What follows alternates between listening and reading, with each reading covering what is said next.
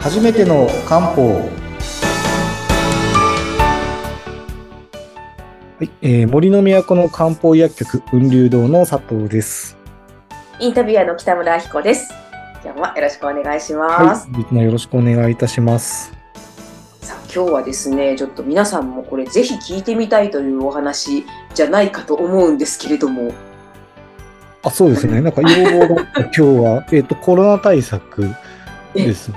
まあぜひぜひコロナ対策のお話と、ちょっとまた次回になってしまうかもしれないんですけど、はい、あと実は今すごい相談が多いのが、やっぱ後遺症の方がまた増える相談が多いので、まずコロナ対策で時間があれば、もしくは2回になるかもしれないですけど、ちょっと後遺症で実際現場でどうやって対応してるかっていうのをちょっとお話できればなと思っています。これは今もうまさに皆さんが知りたい話題ですよ。そうですね。まあ、もう2年以上経って最初の段階からいろいろ漢方って使っていたんですけど、まあ、実はですね、抗ウイルス作用がある生薬ってたくさんあるんですよ。漢方にもあるんですね。たくさんあります。で、例えば、中国だと実際 90% 以上はデントイル治してるというデータがありますし、まあ、最近は、まあ、例えばカッコンとプラスアルファで実際治療効果があるっていうことでなんかニュースにもなってたりとかしていて、まあ、結構いろいろ実際は使えると、まあ、ニュースになる前から我々はいろいろ使ってたという感じなんですね。で、まあ、当然コロナ対策ってまあ、なった時の早めにできるだけ早く治そうというようなものもあれば、まあ、普段から飲んでこう予防的に使えるものまで様々あるんですね。なのでちょっとそれいくつか紹介しようかなと思うんですが、ぜひぜひお願いします。ですね、実は一番最初に、予防で使われてたのは、まあ、これちょっと漢字は覚えなくてもいいと思うんですけど、万蘭根っていう根っこがあるんですよ。万蘭根。これまた難しい。万蘭根の番はちなみに、板っていう字です。あ、板、はい、はい。はい。なので、それがなんで使われてたとかっていうと、もともと中国で冬の間風邪予防で飲まれてるお茶なんですよ。ああ、じゃあ割と馴染みがあるんですか。馴染みがあるんですね。はい。漢方ちょっと好きとかだと、比較的知名度があって、まあ、うちも万蘭根の根っことか、こう万蘭根をそのまま、こう、抽出して粉になって、そのまま溶かしてお茶が飲めるものとか、そういうものを扱ってたんですけど、それがまあ、普通に予防的に使えるんですよ。まあ、抗ウイルス作用もあるので、まあ、冬の風邪予防に普段から飲んどくというものがあったんですけど、これ別に今でもあるんですけど、なんとですね、比較的やっぱり知名度が高かったので、コロナが流行った時期の最初に、みんな買いだめしてですね、日本から消えたんです。あ、なんかマスクみたい。そう。みんな世間の人たちがこうマスクないって騒いでる頃に、我々は万蘭根なくなっちゃった。結構でも本当にいろいろあったんですよ。我々の業界でも。そうでしょうね。知らないと思うんですけど、でもこういう作用があるもの、生薬の需要が高まっちゃって、いろいろとなくなったんですよ。そりゃそうです。だってみんな、最初の頃って、もう得体の知れない病気だなと思ったから、ありとあらゆるものをちょっと、そうですね。できることは何でもしようという感じで、おそらく、ネットでいろいろ調べた方が、これはいいんじゃないかと。まあ、普段お茶が別に、要は誰が飲んでもいいんですよ。本来、風邪用のお茶ですから、別に体に悪いわけでも何でもないので、特に何がなくても飲んでいいわけなんですよね。だからそういう時に飲んでもいいわけですね。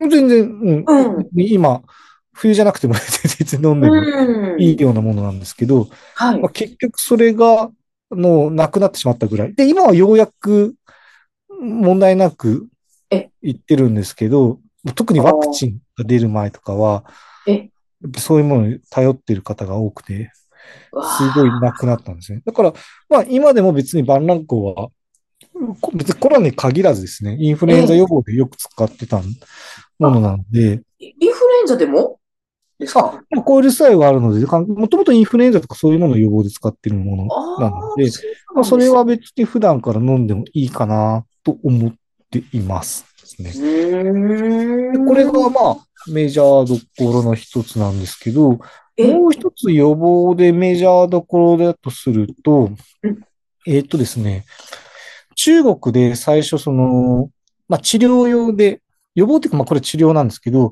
こう、治療としてこういう組み合わせがいいですよっていうのが、実は結構、最初の方で発表されてるんですよ。はい、はい。発表されてる処方があって、で、4種類ぐらい発表されてるんですが、その最初に発表された4種類に共通してるのが、これも、言葉で覚えてもらえばいいんですけど、奥義っていう生薬が入ってます。奥義。奥義の王は、黄色いっていう。あ、黄色い。はい、はい。で、義っていう字はちょっと難しくて、老人の老に下に日にちの日って書いて、義って読むんですけど、これで奥義っていう生薬があって、実は、この奥義がすごい良いんですよ。うん。で、もともと奥義が入っている処方って、いろいろあって、朝鮮人参と一緒に入っている処方もたくさんあるんですけど、はい、なんでかというと、まあ、元気の気を補う、その有名な生薬というと、朝鮮人参なんですよ。朝鮮人参知名度すごい高いんですよね。ただ、二大巨頭って呼ばれているのが、その朝鮮人参とこの奥義なんですよ。あ、そうなんですか？はい。その朝鮮人参の方がめちゃくちゃ知名度高いですね。高いですよ。だから我々から見ればこれも偏ってるんですけど、まあ偏ってること多いですよね。前も言った通り、薬として成立するには朝鮮人参と鹿の角がないと成立しないって言われてるぐらいなのに、朝鮮人参知ってる人多いけど、鹿の角の死なないとか。そうでした、そうです。そんなお話もありましたよね。ありましたよね。で、気を補う二大巨頭は朝鮮人参と奥義なんですけど、なぜか朝鮮人参がやっぱりさっきは言うね。ちょっと、これも知ってもらいたい生薬、もう、その中ですごいランクが高いで、なぜかというと、朝鮮人参も奥義も、実は免疫的にすごいいいんですよ。で、何がちょっと違うかというと、朝鮮人参はどっちかと深い部分、体の深い部分が得意で、奥義は皮膚の表面とか、まあ、要は表面、喉とかも何でもそうなんですけど、粘膜もそうなんですけど、要は表面が得意なんですよ。得意とかがあるんですね、そういう。場所の得意不得意があって、で、当然今回のまあ、コロナに関係なく、感染症って外から入ってきますよね。そうです。ウイルスね、外からもらえますね。で、表面を守っていかなきゃいけない。で、皮膚の表面で外から入ってくるものに対抗する力っていうのが、奥義がすごい強いんですよ。だから、奥義を使っとくと、これ予防になるし、まあ、例えば、そうですね。言っちゃうと、アトピー性皮膚に使う漢方にも奥義、例えば入ってるとか。要は表面を整える力が強いんですね。で、これ自体も体にいいので、ですね。我々がよく使う処方が、補中液等っていう、例えば処方が、有名どころのものがあって、これ別に名前覚えてる。補中液等っていう、まあ、胃腸を整えて体力を上げるような処方があるんですけど、それに朝鮮人参と奥義が両方入ってるんですよ。二大巨頭入ってるので、これ結構一石二鳥で結構使ってるんですね。要は、胃腸に体力もアップしてくれる、しかも予防になるっていう感じで、それで結構使ってたのが、そういう奥義が入ってる漢方薬使ってたんですね。だから、万蘭根とか奥義、よく使ってました。そういう意味では。で、今でも全然使って、まあ、実際そのワクチン打っても、ならないと限らないって分かってきたじゃないですか。そうですね。かかってる人多いですよね。1回目とか3回目とか受けても、別にかかるときは、まあこれ仕方がないですけど、誰も悪くない話なんですけど、かかってしまうことを考えると、たとえワクチン打ってても、普段からこういうものを飲んでいくと、まあいいんじゃないかということで結構使っているものですね。なるほどね。あれどうなんですかね。まあ、予防していても、かかってしまう人はかかってしまうってことは、本人の、なんか元々の基礎体力とか、そういったことも。それは大きいと思いますね。やっぱりね、当然、まあ、どんな病気でもそうですけど、同じウイルスが入ったときに、発症する人もいれば発症しない人もいるわけですよね。そうですね。まあ、要は、外から入ってくるものと自分の免疫のバランスで発症するかしないかなので。で、外から入ってくるこれもうどうしようもないわけですよね。まあ、漢方で防ぐとかそれはとてもできない話なので。だからまあ、逆に言えば自分の方のこう免疫を上げるという意味では、こういうような処方ってのは非常に面白いという感じなんですね。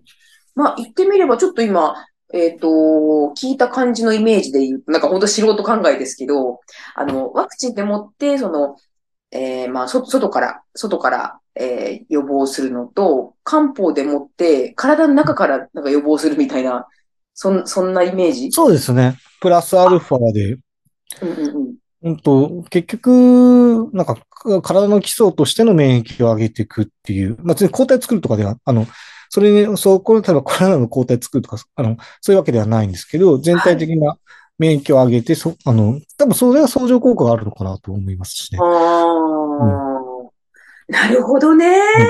そうか、ついこうワクチンっていうふうに言いがちですけども、もう基本的には体の中を整えるっていうこと。そうですね。だから同じワクチンを打った人でも、やっぱりその自分の免疫が整っている人、整ってない人だったら、おそらく感染する率違いますよね。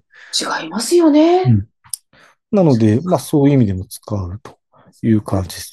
で、あとはですね、結構治療で使うとか、まあ実際になってしまった時に使うものはいろいろあってですね、一番強力でよく使ってたのが、それから牛の胆石、五黄って書いて牛の黄色っていう、牛の黄色。はい、5。牛の胆石なんですよ。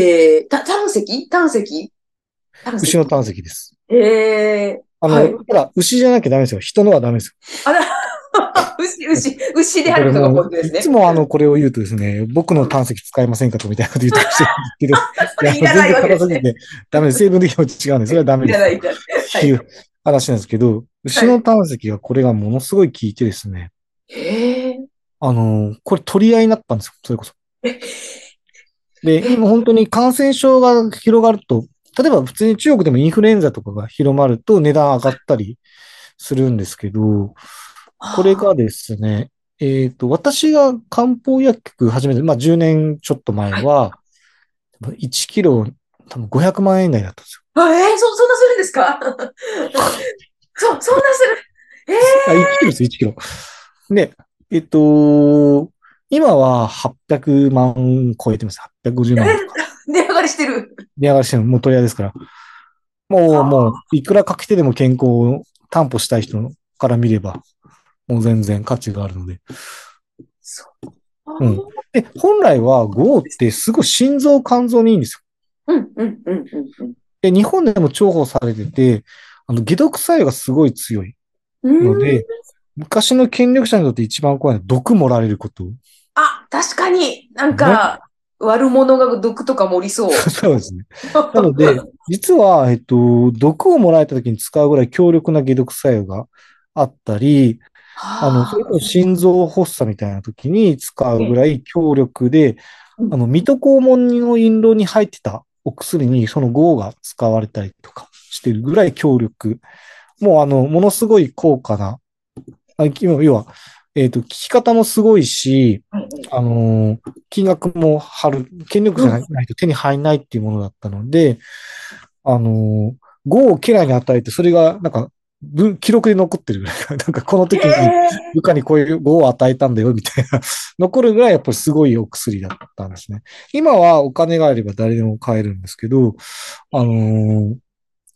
昔はですね、日本の最初の法律、大法律令に載ってて、5が見つかったら国に献上しなさいと。